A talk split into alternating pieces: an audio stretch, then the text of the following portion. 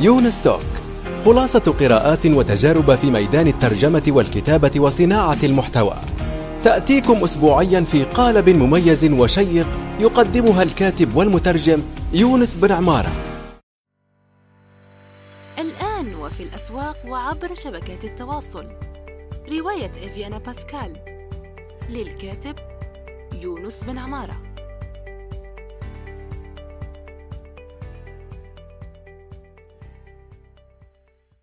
السلام عليكم ورحمة الله وبركاته، صباح الخير أو مساء الخير حسب الوقت الذي تستمعون فيه إلى هذه الحلقة الجديدة من يونس توك. معنا في هذه الحلقة الأستاذ فهد السعيدي، وهو مؤسس موقع وادي التقنية ومكتبة البطريق المتخصصة في أدب الطفل وترجمته والمكتبة السعيدية. كيفك أستاذ فهد؟ أهلا وسهلا أستاذ يونس، يا أهلا مرحبتين. أهلا بك وبأهل عمان الشقيقة والحبيبة. بارك الله فيك. أنا سعيد جدا أنك معي. كيف الأجواء هناك؟ والله الأجواء الحين شتوية لكن مش باردة كثير يعني. الشمس موجودة يعني، ما في أمطار موجودة، ولكن الجو يعني ممتاز جدا الحمد لله، على درجة 24-25 سيليزية، ممتاز. تمام جدا. راح نبدأ بحديث يعني بنلاقيه في الجامع الصحيح، وهو لمسند الإمام الربيع بن حبيب الفراهيدي، ويقول: قال الربيع بن حبيب: حدثني أبو عبيدة عن جابر بن زيد عن أنس بن مالك عن النبي صلى الله عليه وسلم قال: اطلبوا العلم ولو بالصين. وهذا في باب في العلم وطلبه وفضله. واليوم راح نطلب العلم من سلطنة عمان، بالضبط مسقط، ومن عند أستاذنا فهد السعيد.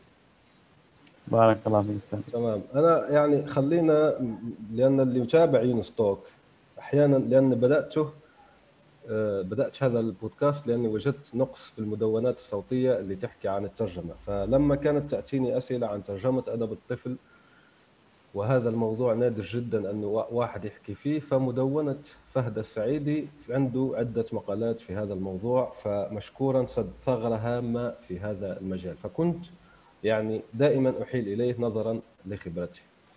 خلينا نبدا اذا من هذا المدخل. يعني قبل ما نروح لمشروعك مكتبه البطريق، اعطينا تعريف موجز عن الاستاذ فهد السعيدي. طبعا فهد السعيدي من سلطنة عمان وتحديدا من مسقط، يعني مهتم جدا بتقنية المعلومات وخاصة بمجال برمجيات الحروف مفتوحة المصدر، بالإضافة إلى الترجمة ونشر الكتب في مجال أدب الطفل بشكل عام يعني. واهتماماته في التقنية تتمركز أكثر شيء في دعم اللغة العربية في البرمجيات الحرة ومفتوحة المصدر. اللي ما يعرف البرمجيات الحرة مفتوحة المصدر، طبعا هي برمجيات يعني تتاح لك بشكل حر، بحيث انك تقدر تنزلها وتستخدمها في اي مجال، وتنظر الى مكوناتها الداخلية وتعيد نشرها من جديد. هذا التعريف بسيط للبرمجيات الحرة. وطبعا بهذا التعريف احنا تلاحظ ان احنا ندعم اللغة العربية فيها، لان في امكانيات تقدر يعني نساهم في تطوير مثل هذه البرمجيات. الله يخليك. وانت عندك يعني اسهامات في هذا الموضوع عبر موقعك عالم التقنيه. وادي التقنيه. طبعا وادي التقنيه ايوه اسسته عام طبعا 2007، الحين تقريبا اكثر من 13 سنه في هذا المجال. يعتبر طبعا من اشهر المواقع المتخصصه في نشر ثقافه البرمجيات الحره مفتوحه المصدر. حاولنا قدر المستطاع ان نوفر مصادر عربيه كثيره في تعرف بهذه البرمجيات وكيف تطويرها وكيف المساهمه فيها. احنا مستمرين في هذا المجال من اكثر من 10 سنوات و13 سنه حاليا. الله يوفقكم. طبعا يعني الذي ينقص حاليا في المشهد الوطني العربي انه ما توجد يعني مواقع كثيره متخصصه في مجالات تقنية المعلومات. تقدر تجد تقنية المعلومات مواقع عامة، لكن مواقع تخصصية بعدها قليلة جدا، تحتاج يعني إلى اهتمام أكثر. صح. هو عادة يعني إحنا طبعا الاختيار الكتب طبعا يعتمد عدة مجالات، مدى أهمية الكتاب مثلا، هل في ناس تسأل عن مثل هذا المجال؟ لأن تأتي بعض الأحيان تأتينا عن يأتي بعض الأشخاص يقول يعني إحنا نريد في هذا المجال، لو ترجمونا في كتاب مثلا في برمجة لغة السي، ولا في برمجة لغة PHP، أو في برمجة لغة بايثون. يعني بعض الناس تسألني بعض مثل هذه المسألة، يعني وإحنا عاد على ضوء ذلك يعني إذا على ضوء ذلك إحنا طلبات كثيرة زيد فضلك. يعني إذا جاتكم طلبات كثيرة عن موضوع معين في البرمجة تقرروا ترجمة ذلك الكتاب. بالضبط. ممتاز جدا. طبعا الخيارات في الترجمة حاليا، خيارات في الترجمة طبعا هو كله عمل تطوعي من البداية للنهاية، احنا ما نهدف إلى ربح مادي إطلاقا. يعني هو العمل النهائي ينتج ويتاح بصيغتين، يعني بصيغة البي دي اف وبصيغة الوورد. احنا طبعا ما نستخدم وورد، نستخدم رايتر واللايبر اوفيس اكثر حاجه. يعني انتم اصلا تستخدمون ما تدعون اليه، يعني البرمجيات الحديثه. بالضبط. ممتاز. بالضبط. ممتاز. كم كتاب ترجمتوا حتى الان يعني عندكم في المكتبه الرقميه تبعكم؟ متاح للتنزيل مجاني. وانا والله احنا ننشر في المكتبه ما فقط الاعمال اللي احنا نقوم بها شخصيا يعني في الوادي التقنيه، ولكن ايضا الاعمال الاخرى التي في نفس الرخصه. يعني فلو لاحظت في مكتبة وادي التقنية أكثر من 50 كتاب أو 60 كتاب في هذا المجال، ما كلها طبعا إحنا نشرناها، ولكن ساهمنا في مجالات كثيرة يعني. رائع جدا. على ذكر الرخصة، أنا أسألك هنا بحكم خبرتك في الموضوع، ما الفرق بين رخصة ام اي تي المفتوحة وجنو وباقي الرخص؟ أعتقد في رخصة أيضا عربية اسمها رخصة وقف إذا لم تخني الذاكرة، فيعني شو الفرق بين هذه الثلاثة وغيرها إن وجدوا يعني؟ انزين، هو موضوع طبعا طويل وشائك او ما شائك او متعقد. طبعا انا كتبت كتاب سابقا ونشرته في شكل مقالات، بعدين جمعته في كتاب اسمه تعرف على البرمجيات الحره. هذا الكتاب من ضمنه في مقال يعني مفصله عن الرخص البرمجيات الحره نفسها. ولكن باختصار الرخص طبعا تتبع يعني رخص البرمجيات الحره بشكل عام في على نقيض من البرامج التجاريه الاحتكاريه على النقيض، ولكن تعطيك حريات كثيره، وكل رخصه تعطيك يعني مرحله او مستوى من مستويات الحريه. فمثلا رخصه الجنو بابليك لايسنس جي بي ال مثلا، هذه رخصه اشهر رخص طبعا حاليا. هذه الرخصة طبعا تسمح لك بالاستخدام الحريات الأربعة الأساسية للبرمجيات الحرة: حرية الاستخدام، حرية مثلا رؤية المكونات داخل البرنامج، حرية التعديل على البرنامج، وحرية إعادة توزيع البرنامج. هذه الأربع الحريات الأساسية اللي تضمن يعني لأي برنامج يجب يعني كان حر أو مفتوح المصدر لازم يوفر هذه الأربع الحريات. طبعا جي بي ال أو جنو بابليك لايسن تتيح لك هذه الأربعة، ولكن أيضا في شرط اللي هو أنك إذا سويت مثلا تعديل، يعني مثلا في برنامج سكريبوس اشتغلت أنا مع فريق مكون من يعني 10 أشخاص، كان مشروع في عام 2015. هذا سكريبوس برنامج للنشر المكتبي، تقدر تعتبره مثل برنامج بديل حر عن برنامج أدوبي إنديزاين. كان هذا البرنامج ما يدعم اللغه العربيه، فاشتغلنا عليه دعم اللغه العربيه، ونجحنا الحمد لله في اضافه اللغه العربيه ودعمها. الحين تعديلنا الحين اضافه اللغه العربيه يعتبر تعديل برمجي، صح؟ فبرخصه الجي بي ال احنا ملزمين ان ننشر التعديل هذا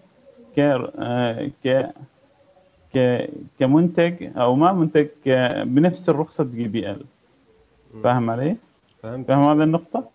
فهمت. الحين ام اي تي، ايوه، في شرط انك اذا خذيته حر ترجع حر، صح؟ الام اي تي على ما على النقيض، لكن تعطيك حرية اوسع. حرية اوسع تعتمد على ايش؟ يعني مثلا الام اي تي احنا سوينا نفس الشيء لما كنا اشتغلنا في نفس الدعم اللغة سكريبوس، عملنا مكتبة اسمها مكتبة الرقم لدعم اللغه العربيه، هي موجوده حره ومفتوحه المصدر، لكن رخصناها على رخصه ام اي تي. الفرق في الام اي تي احنا اكثر حريه من جي بي ال، بحيث انك تعطيك الحريه انك تخلي منطقك النهائي حر او غير حر، انت مش ملزم يعني في هذا. فيك انك يعني توزع الاغراض التجاريه، خلينا يعني نوضح. ايوه بالضبط، تقدر توزع اغراض تجاريه.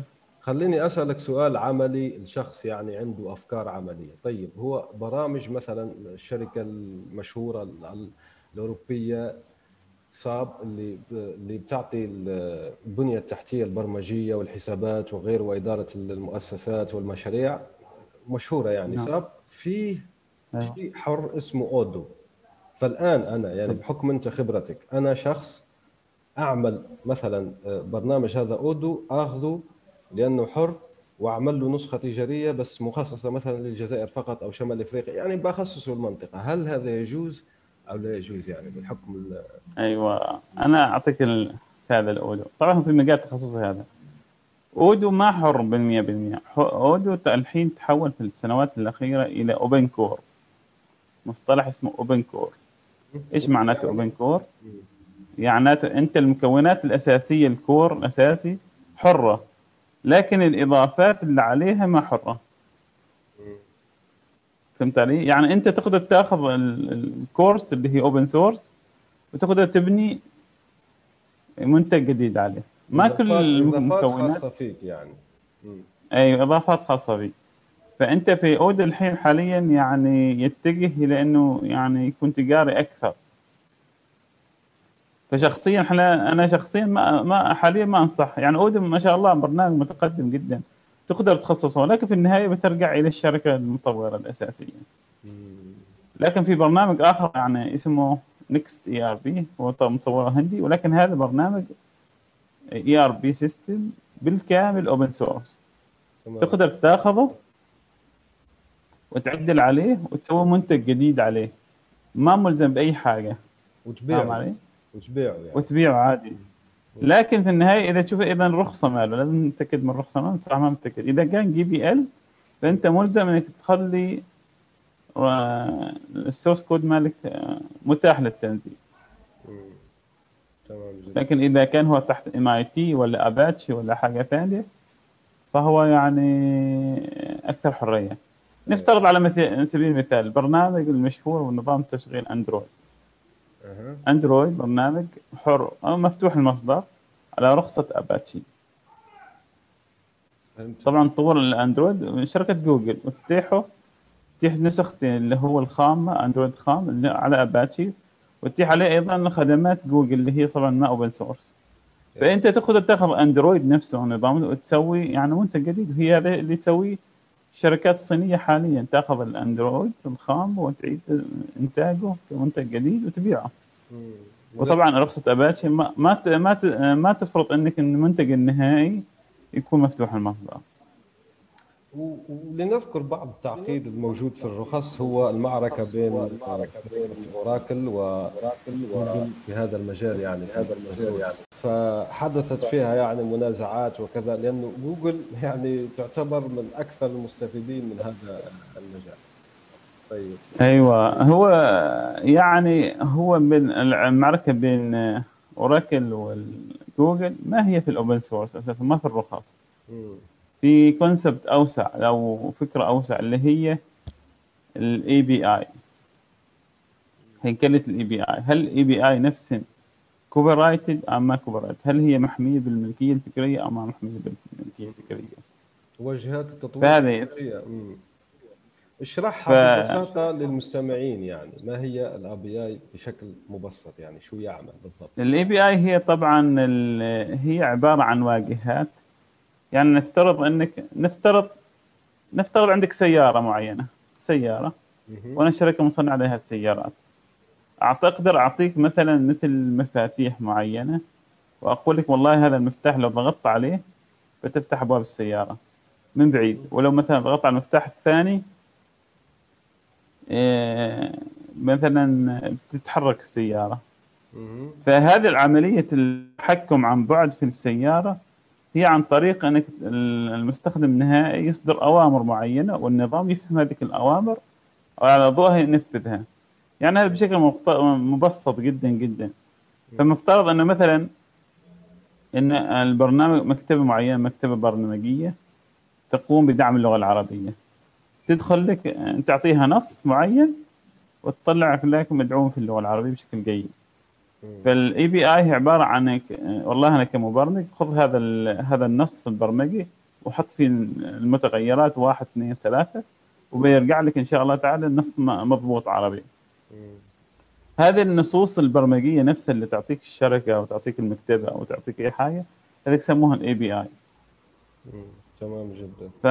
فاتمنى يكون واضح، يعني هذا ابسط مثال. يعني مثلا في الحين مثلا ايش استوى مع جوجل واوراكل؟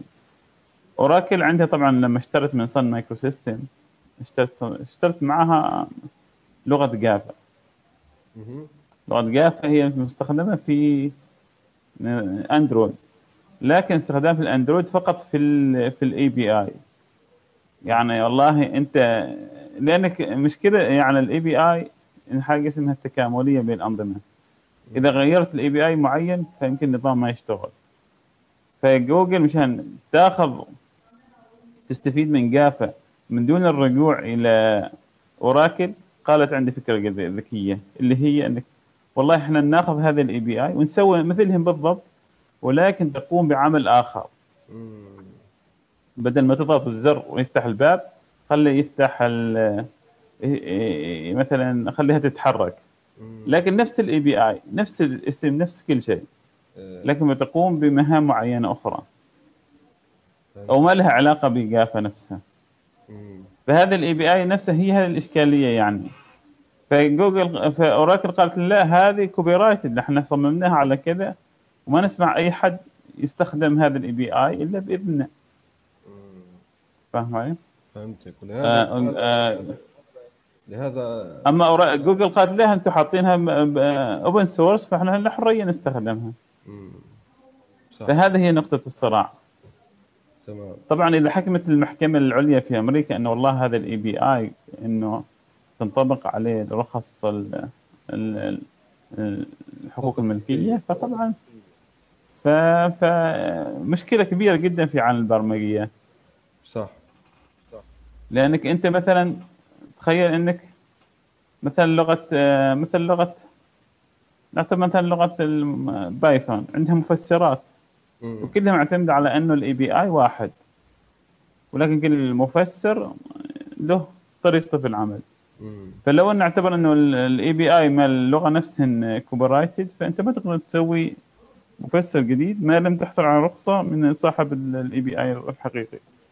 هي مشكله كبيره في الموضوع، لانه حتى لو ربحت اوراكل ممكن بتجيها دعوه يعني انه محتكره وغير ذلك، يعني كما اللي حاصل مع جوجل نفسها الان في محرك البحث يعني. طيب. ايوه هذا من بالضبط. هذا من ناحيه التقنيه، يعني لكي لا تكون الحلقه كلها يعني على التقنيه، وطبعا ما راح تكفينا حلقه واحده، فراح نشوف الان مشروعك البطريق ودار البطريق لأدب الطفل وترجمتك لأدب الأطفال. ليش أنت توجهت للترجمة؟ هل مثلا عندنا نقص كبير جدا في كتاب الأطفال أدب الطفل في الوطن العربي، ولا كيف يعني؟ والله يعني هي الفكرة أن لما بدأتها أنه فعلا أدب الطفل في الوطن العربي ترى يعني عنده نقص كثير في بعض المجالات أو في بعض الفئات العمرية، نقص كبير. بالإضافة إلى حاجة ثانية اللي هي أن الأسعار كتب أدب الطفل غالية وما تقدر تناسب فئات كثيرة من المجتمع. طبعا أنا أنظر إلى الواقع هنا في عمان، وطبعا أتأكد أنه نفس الشيء في كل الدول العربية، نفس الشيء، أنه لأنه أدب الطفل جمهوره قليل طبعا، وبالتالي الاشخاص اللي يتخصصوا في هذا المجال يحتاجوا الى تكلفه عاليه، وبالتالي ينتج يعني ان الكتب نفسها غاليه تطلع. صح. بالاضافه اللي شجعنا للدخول الى انه طريقه ترجمه خاصه الادب المترجم مش كثير في ادب الطفل العربي. ادب الطفل صح.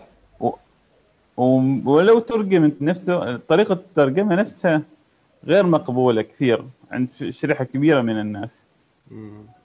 طريقه الترجمه نفسها غير مقبوله او بتتبع طريقه تغريبيه. انا طبعا مش مكيف، ما اوافق عليها، مش مكيفه ضمن الثقافه تبعنا. طيب خليني اسال، انت يعني من ناحيه عندك ما شاء الله عده مشاريع، طبعا المشاريع هذه تحتاج استدامه، تحتاج مال للاستدامه. يعني مثلا بدل انك تطلق دار نشر للاطفال البطريق، ليش مثلا ما اطلقت دار تنشر الالعاب، يعني تصنع العاب اللوحيه والعاب الورق والاشياء هذه المنتشره في الغرب وفعلا نجحت يعني، وحتى يعني في هذا المجال يعني هي تمشي الاشياء هذه تمشي، وفيك في نفس الوقت انك تدخل فيها التوعيه وتدخل فيها. ليش اخترت دار النشر مع انه صعوبه زي ما يقولوا التربح منها، والناس يعني ما تشوفها مشروع ناجح او يمكن استدامته اصلا يعني؟ في الحقيقه يعني انا لما بدات يعني ادخل في هذا المجال يعني تواصلت مع عده دور نشر واقترحت عليهم فكره اني اقوم بترجمه العمل ونشره يعني. كانت الرد اللي حصله دائما يعني ادب الطفل مترجم ما يعني الله يعينك واحنا ما نستعدين نطبع لك. فهذا هذا التحدي يعني معظم الدول نشرها هنا في عمان ما قبلت ان تنشر لي في ترجمتي، فقررت يعني اذا مو المشكله ليش ما نقرب هذه الفكره من هذا يعني بدأ مثل التحدي يعني اصبح يعني يعني مشكلة يعني انت يعني انا طبعا حاليا مشترك في كثير من مجموعات ادب الطفل على الفيسبوك وعلى وسائل التواصل الاخرى. دائما كتاب الادب الطفل يشتكوا انه اعمالهم يعني ما تنقبل بسهوله مع انها جيده جدا، وايضا اعمالهم يعني تجد صعوبه جدا ان تصل الى الطفل. هذا إذا كان كاتب أصلي، ما بالك بالمترجم؟ المترجم طبعاً في صعوبات حقوق الملكية وهذه تحديات كبيرة جداً يعني. العملية صعبة. ليكون يعني صريح معاك، مكتبة دار البطريق أو مكتبة البطريق مكتبة صغيرة جداً، وفي الغالب إن ما أنشر يعني الأعمال التي يعني هي متخصصة في الأعمال فقط. ما يعني ما استقبل اعمال اخرين، لانك تعرف لماذا؟ لان مسؤوليه انك تاخذ العمل، لانه الكاتب مثلا او المترجم لما يعطيك العمل ينتظر منك انك تقوم بنشره على الاقل خارج الدوله او خارج الدوله. فانا حاليا مثلا يعني بحسب الامكانيات الحاليه انا بعد اعتبر ان المشروع ما وصل الى المرحله اللي نستطيع أن مثلا ننشره خارج السلطنة، لأنه مثلا حتى تشارك في الدول يعني في المعارض الدولية تحتاج أن تصل إلى 40 عمل، يكون عندك 40 عمل على الأقل، إضافة إلى طبعا هذا المنصة يعني والسفر بالضبط بالضبط. لذلك أنا أعتذر حاليا عن قبول أي عمل آخر، وخاصة المترجم، لأن المترجمين يأتون دائما إلي يعني عارفة أن صاحب مكتبة متخصصة في ترجمة الطفل يأتون. طبعا هذا التحدي الأول. التحدي الثاني في الترجمة هو الحقوق الملكية. التعامل مع دور النشر صعب جدا جدا خاصة الأجنبية، خصوصا الحقوق الملكية. هذه النقطة كيف تغلبت عنها؟ تغلبت على اني ما تعاملت مع الدور اللي تطلب الملكيه الفكريه ببساطه. يعني كافه الكتب الان اللي ترجمتها هي ضمن الحق العام. بالضبط. اشرح الحق اللهم الدفعه المستمعين والمستمعات يعني ببساطه زي ما يعرفون. ايوه طبعا الحقوق الملكيه الفكريه طبعا هذا المصطلح بدأ من عام تقريبا يعني من 1850 في الدول الغربية وتطور. فكرت أنك المؤلف له حق في الاستفادة من الأعمال على لمدة معينة من الزمن. هذه المدة تختلف من دولة إلى دولة، لكن في الغالبية الحين من 50 سنة إلى 70 سنة تمتد يعني حياة المؤلف من 50 أو 70 سنة بعد مماته. يعني تخيل أنك مثلا لو شخص متوفي عام 1960 هو أنت الحين حاليا تقدر تستفيد من أعماله. في معظم الدول العربية 50 سنة بعد وفاة المؤلف. صح. معنا في السلطنة وفي البحرين 70 سنة بعد وفاة المؤلف. طبعا تبع لأمريكا. صح. فهذه هي يعني الأعمال تدخل إلى ضمن الملكية العامة بعد وفاة مؤلف من 50 سنة إلى 70 سنة. وهذه نافذة مهمة يمكن للمترجمين استغلالها يا عزيز. أصلا يعني الكتب كلهم ما تباع إلا في عمان. ما في نافذة بيع خارج عمان. طبعا وضعتها في متجر ولكن لم تأتي أحد الحين طلبات خارج من خارج عمان. فاهم؟ لأن لا أسوق حاليا خارج عمان. بالضبط. يعني أنت تسويقك أصلا يعني داخل عمان. هو لا هذا النظام الإشكالية التوصيل إذا تنظر إليه خدمات التوصيل خارج السلطنة غالية جدا. خدمات التوصيل إلى خارج السلطنة غالية. ولكن إذا كان أنت يعني متجر تقدر تتفاوض مع الشركات الشحن الدولية بطريقة معينة لا يمكن. لا أما تحويل الأموال ما توجد يعني قيود معينة، اللهم قيود البيبال السخيفة اللي تنطبق على كثير الدول العربية. يعني البيبال لا. بالفعل هذا وهذا اللي يعني ركزت عليه.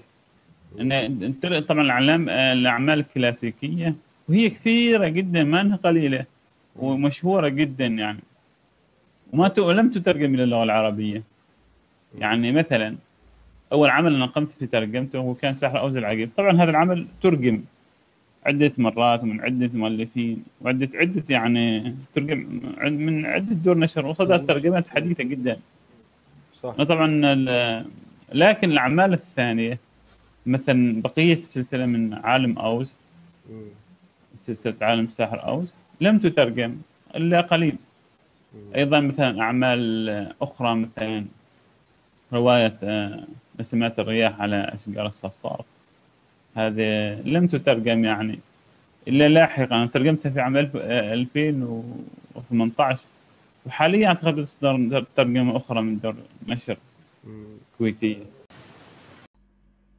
على ذكر عمان، احكي لنا أستاذ فهد السعيدي يعني عن إذا فيه مستقلين أو مستقلات عرب ويريدون الإقامة، يعني يعملون عن بعد أو فريلانس يريدون الإقامة في عمان. احكي لنا عن الإقامة في عمان، هل هي صعبة هل هي سهلة، واحكي لنا أيضا عن خدمات التوصيل وخدمات يعني الحوالات المالية، يعني إرسال واستقبال النقود.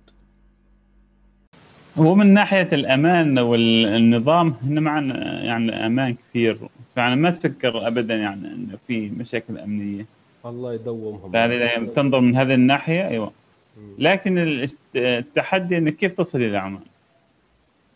أنت تطلب إلى فيزا، وفيزا عملية معقدة جدا.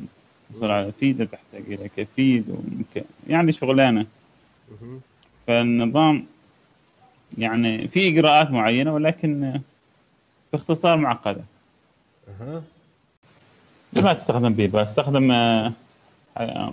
خدمات أخرى، وسترن يونين، مونوجرام، حاجة ثانية عادية، ولكن بيبال لا ما تستخدمه. لا البيبال تقدر تستخدم عادي لكن ما تقدر مثلا ترسل مال على انه مثلا هديه او تبرع او حاجه. فهمت علي؟ يعني تستخدمه كتجاره ايوه ماشي مشكله. سؤال صعب ولكن من وجهه نظر اظنه انه بحكم طبيعه العمل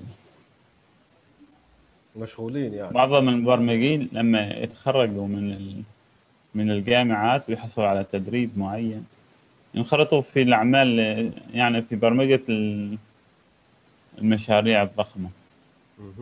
او الاعمال البزنس يعني الحوكمه الحكوميه وغير الحكوميه.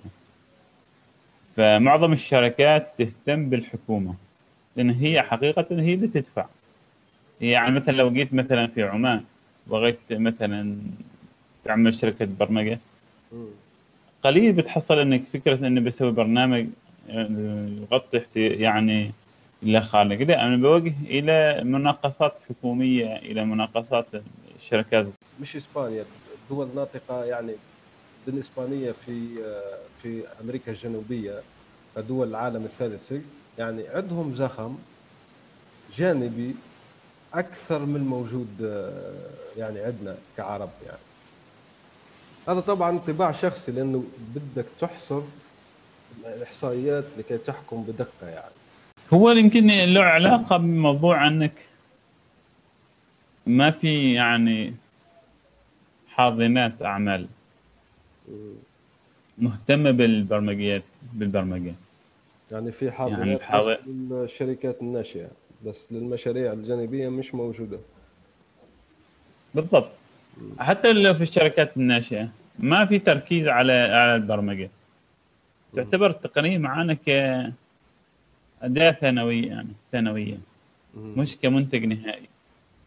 فهمت. فاهم علي؟ يعني مثال أنا لو خليت مثلا أفكر إنه بأريد مشروع أربح منه أو شيء كذا، قليل تحصل مثلا معانا بسبب معظم الناس يعني ما تفكر في هذا المجال إنه ينتج منتج يخدم الناطقين باللغة العربية. يعني مثلا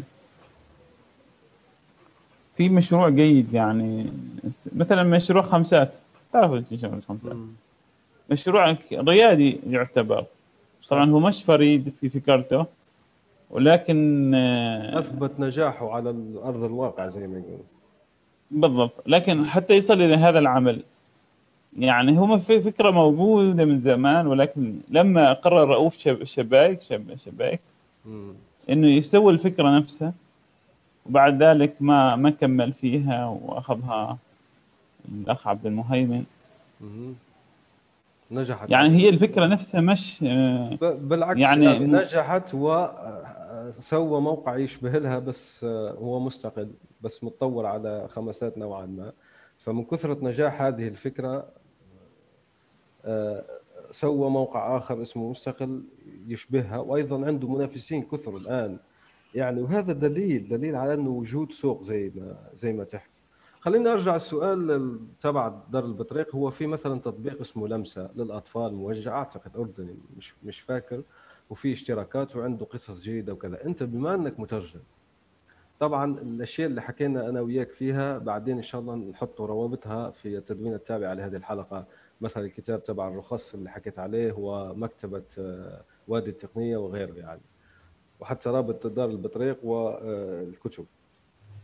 فلمسه هذا كمثال. يعني انت ما دامك مبرمج ليش ما تعمل هيك تطبيق زي ما نقولوا فيه قصص اطفال وتنشر للناس اللي يتصلوا بيك يقول لي انشر لنا، فانت يكون عندك تطبيق بسيط او موقع يعني فيه قصص الاطفال ومع تحرير بسيط هكا، يعني عندك قواعد عندك اشياء للنشر، فزي ما نقولوا تخلق مجتمع لكتاب وكاتبات قصص اطفال في الوطن العربي وتلمهم وما يقعدوش منتثرين او متناثرين زي الحاله الحاليه يعني الان، يعني زي حاله الان. انا من وجهه نظري يعني هي فكره ممتازه جدا. اعتقد راسلني احد الاخوه ايضا ان اضع بعض الكتب معه في مثل هذه المنصات.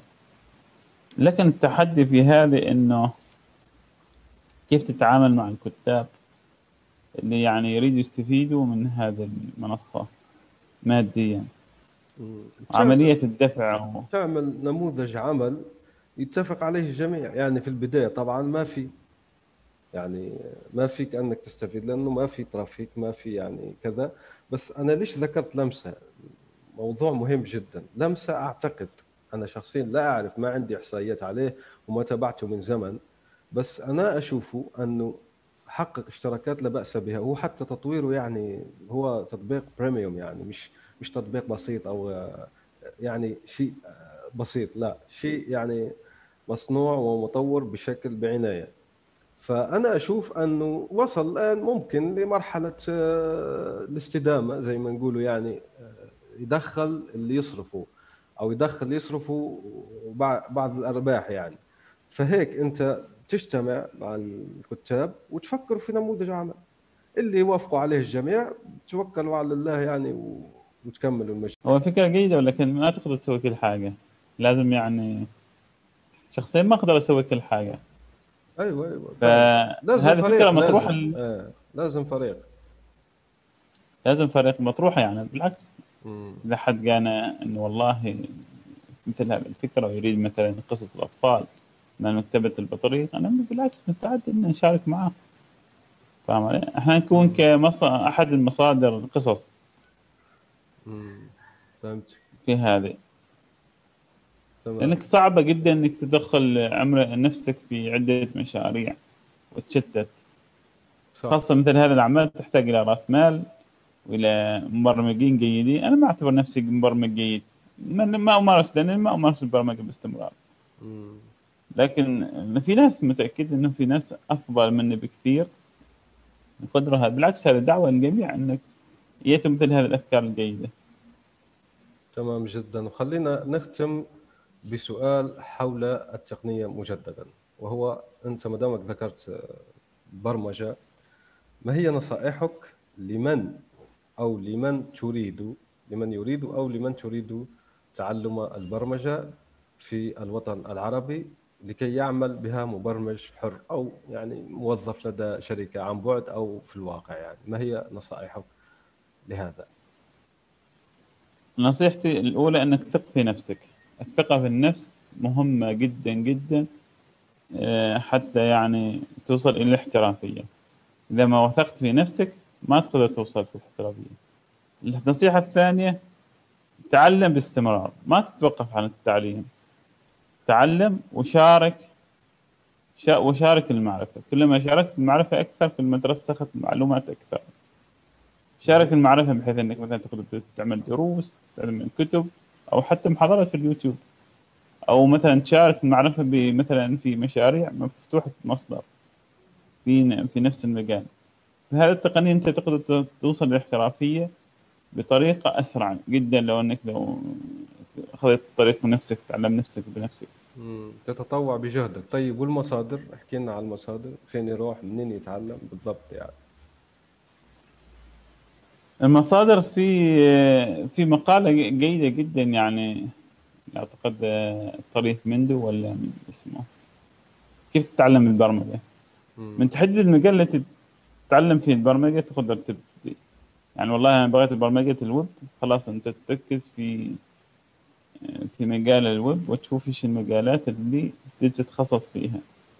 طبعا من وجهة النظر الشخصية، خذ لك كتاب جيد، ما تعتمد كثير على المحاضرات في اليوتيوب، ولكن خذ لك كتاب جيد يشرح لك الأسس بشكل جيد، لأنه يريحك كثير جدا. بعض القنوات في اليوتيوب يعني تلخبط المستمع تجد أو المتعلم، تجد في هذا مثلا في هذا الدرس يشرحه بطريقة، وتجد شخص ثاني يشرح بطريقة ثانية، والشخص النهائي يعني يتلخبط أو المتعلم يتلخبط إيش يعني الصحيح، مع انه بالاثنين صحيح. مع انه هو يعني على في البدايه، اسمح لي حتى كنت قطعتي، في البدايه فيه يعني فوضى في يقول لك ايهم يعني اللغه الافضل، هذه رقم واحد، والرقم اثنان ايهم اللغه اللي تدخل فلوس اكثر. ما في لغه افضل بشكل مطلق يعني، ما في لغه ان تقول والله هذا اللغه هي الافضل على كل المستويات. كل لغه لها وظيفه معينه. لو بغيت مثلا لغه تكسبك فلوس وتحصل عمل بسرعه، مثلا خذ لك برنامج جافا. جافا في بيئات الاعمال هي المطلوبه، بيئات الاعمال اقصد الحكوميه والمؤسسات الضخمه. لكن لو بغيت مثلا لغه مثلا تساعدك انك تحصل وظيفه في الويب، خذ لك بي إتش بي مباشره. بي إتش بي صح مش مثل قوه جافا، ولكن تؤدي الغرض ومطلوبه جدا. فما في لغة يعني الأفضل على الإطلاق. جميل. لو مثلا بغيت لغة في مجال الذكاء الاصطناعي، ما بتحصل مثلا أفضل من بايثون. فلازم تحدد النقاء الأول بعد ذلك تنتقل إلى أفضل اللغات الموجودة في ذلك المجال. تمام. ذاك المجال. لو بغيت مثلا تحدد إيش هو المجال اللي تحصل فيه وظيفة وفلوس أكثر، تشوف تشوف إيش التوجهات العامة في السوق، هل هي في الويب، هل هي في الذكاء الصناعي، هل هي في، أنت لازم تكون متابع يعني على المستوى المحلي. يعني مثلا خذ لك على إعلانات الوظائف اللي يطلبوها، خذ لفة على إعلانات الوظائف في الشركات المحلية، من على ضوءها تقدر تحدد. يعني مثلا بتجد أكيد نعلن على برمجة في الوطن العربي مثلا في الويب، في البرمجة بتحصل أنك مثلا C# أو فيجوال بيسك دوت نت. هذه الوظيفة مهمة جدا إذا بغيت أنت وظيفة معينة في مجال معين، يعني مش في البرمجة الويب بشكل عام. بتحصل إذا اتقنت هذه اللغات بتحصل وظائف كثيرة، لأن الناس تستخدم هذه البرمجيات. طبعا حد يقول لك والله مثلا في لغة جديدة مثلا رست، لغة ما أعرف إيش، لغة جديدة كذا، لغة جديدة كذا، جو ما جو. صار عمل رائع. خليك مركز على السوق المحلي اللي تستهدفه. أنا أعرف شخص معين، مش طبعا ما في مجال البرمجة ولكن في مجال التقنية، قرر إنه يهاجر من بلده. يهاجر على إنه يحصل وظيفة خارج البلد. قرر هذا قراره. دخل مثلا أراد يعني هاجر إلى ألمانيا، فكر إنه يروح ألمانيا، إنه يريد خلاص أحصل وظيفة خارج بلدي ولكن بلاد اللي أريدها في ألمانيا. دخل على السوق الألماني، حاول يبحث إيش الشركات تريد، إيش تريد الشركات أكثر حاجة، وجد تقنية معينة عليها طلب كثير، خلاص برمج نفسه، علم نفسه في هذه اللغة، بدأ يهتم في هذه اللغة، بدأ يشارك المقالات، بدأ يكون اسم حلو في الويب. بعد ذلك حصل على الوظيفة وهاجر إلى ألمانيا. هو شكله حل طبعاً عشان تحصل على الفيزا تحتاج تكون عندك عرض وظيفي. يعني قبل، يعني لو أنت مثلاً مثلاً لو بغيت مثلاً شخص يبحث في عمان عن وظيفة، لازم يدخل على سوق الوظائف الموجودة، إيش هي، يشوف إيش المطلوب في عمان، أكثر حاجة مطلوبة، يشوف الوظائف وعلى ضوءها يأهل نفسه. بكل بساطة شوف العروض الوظائفية، كم خبرة يحتاج، مثلا 3 سنوات، سنة لازم يدرس، 3 سنتين.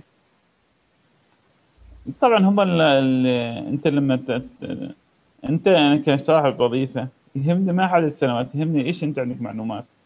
لكن مثلا انت تقول والله انا خبير في لغة مثلا PHP، اقول لك بكل بساطة اثبت لي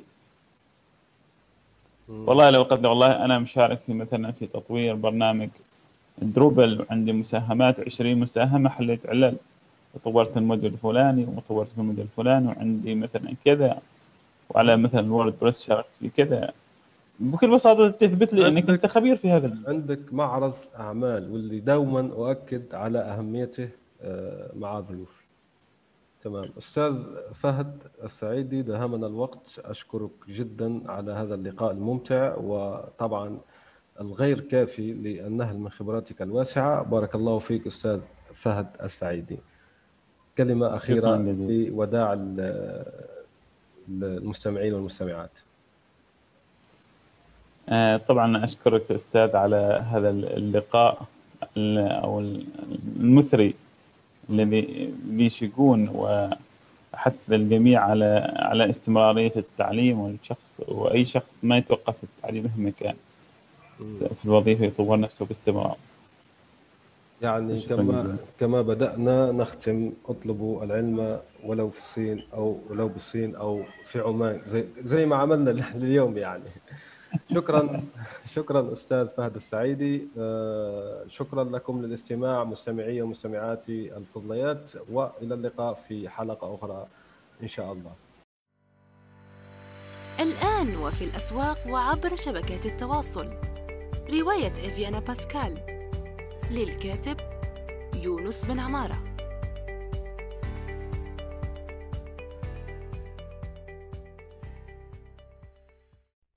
نأمل أن يكون موضوع هذه الحلقة قد نال استحسانكم. انتظرونا في الأسبوع القادم، ولا تنسوا مشاركة الحلقات والاشتراك بالبودكاست، علما أنه بإمكانكم مراسلتنا باقتراحاتكم للتحدث عن أي موضوع يتعلق بالكتابة والترجمة وصناعة المحتوى.